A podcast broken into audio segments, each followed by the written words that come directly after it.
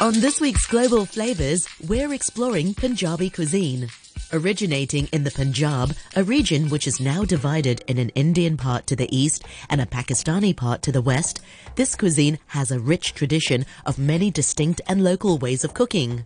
This week, I'm really delighted to be chatting with Michelin starred chef Palash Mitra of the New Punjab Club about the flavors of Punjab and how he started his food journey. We have always been a family of foodies. Like, you know, we are Bengalis, Bengali Punjabis, and uh, my mother has been always been a keen cook. Before her, my grandmother, both my grandmothers, we used to live in a joint family. So there was plenty going on in the kitchen all the time. Like, you know, all the cousins, you know, all my, uh, all the nieces, you know, they all would cook something.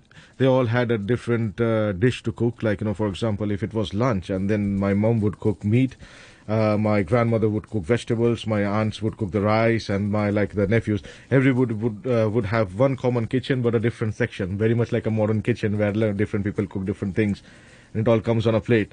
Exactly the same thing used to go on, and that is where it, uh, that thing inspired me. You know, I mean, um, and even though I had like a conventional education and like you know I went to school, I went to college and stuff like that, but my heart somewhere lay in this you know this creative pursuit you know, it was like for me an um, uh, channel to express, you know, uh, without the use of words and stuff like that. You know, I, I, I don't like to talk too much, but you know, this thing helps to bring out your emotions, like the thing on the plate when you taste that thing.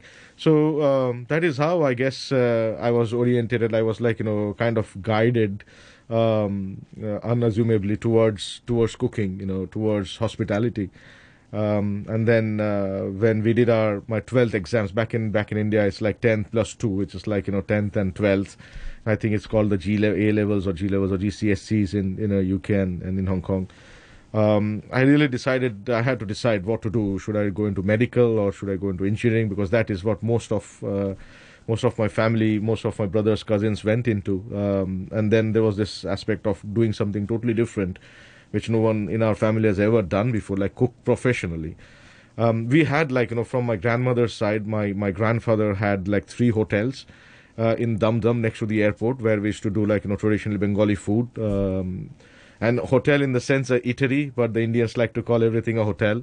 Everything's so a hotel. everything's a hotel. So that's what it used to be. And I spent quite a summers, quite a few summers there, like, you know, looking at that, cooking in the kitchen, you know, eating when I was barely 13, 14, 15.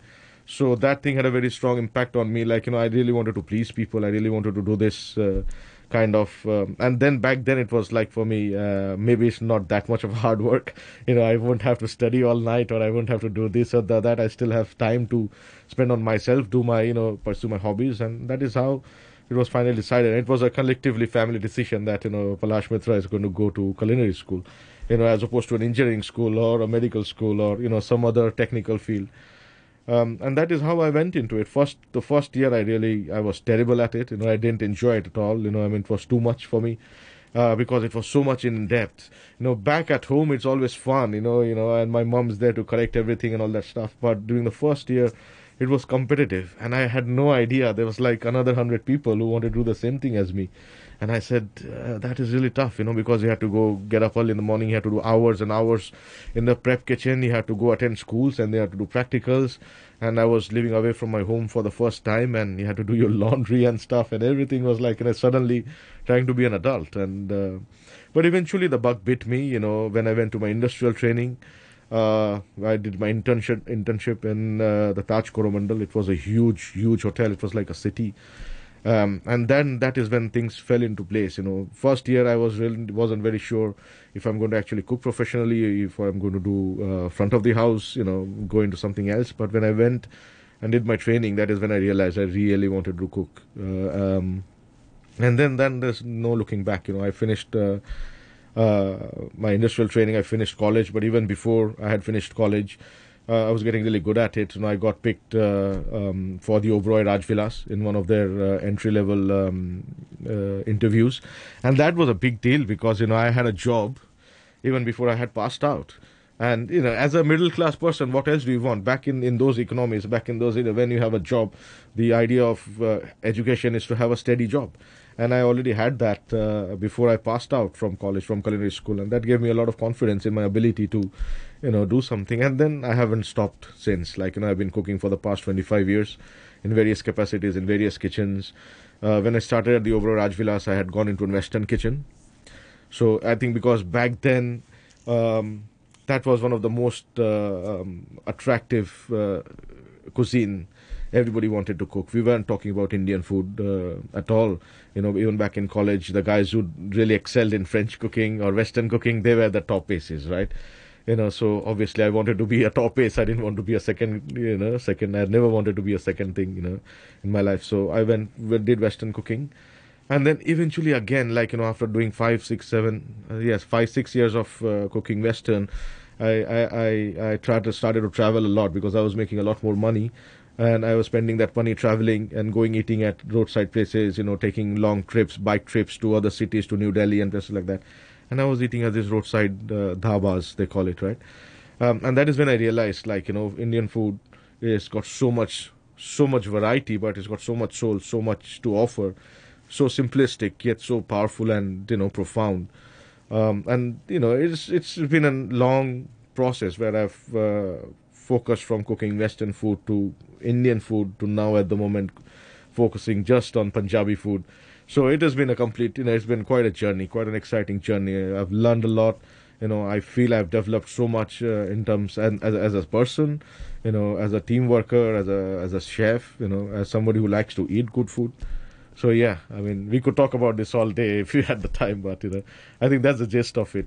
And I think that it was through those journey, those years, that gave you the building blocks for you to have Yeah. the confidence to really, you know, um, uh, sell Punjabi food to the rest of the world. Because I think it's a really tasty cuisine, but Yeah. it's not as well known as, as you mentioned, like the Western cuisine.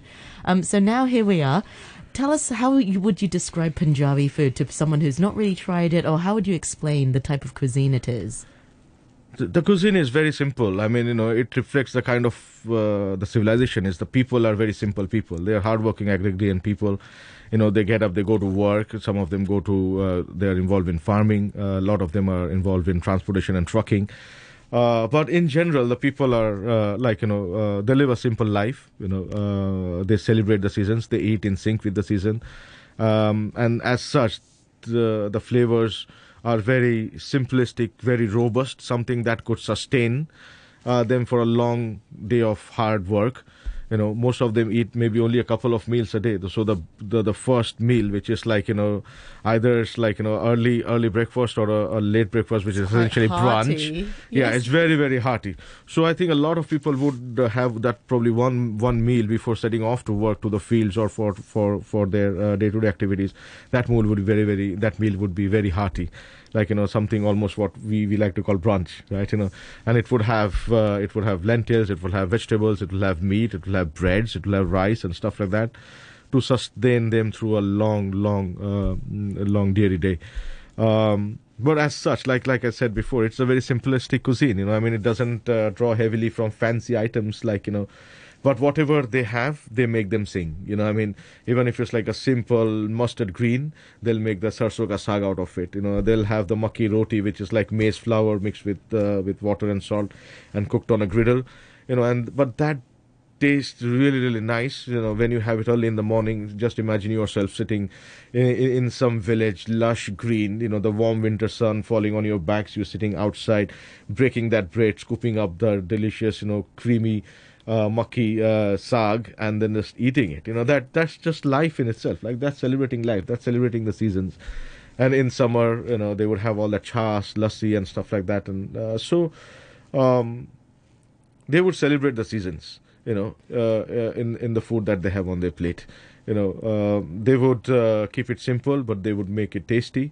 And that's what the food is all about. It's not about um, it's about being uh, uh, timeless it's about being relative you know it's uh, how do you what's that word um, relevant timeless. yeah, Yeah, it's I like think timeless, and relevant are the two words that you would uh, describe Punjabi food as. Like you know, regardless of how how long, uh, how how many years ago, or what happened in between, that thing that thing will still resonate. You know, because you know uh, it's, it's that that's the soul, that's the pure soul uh, of the cuisine.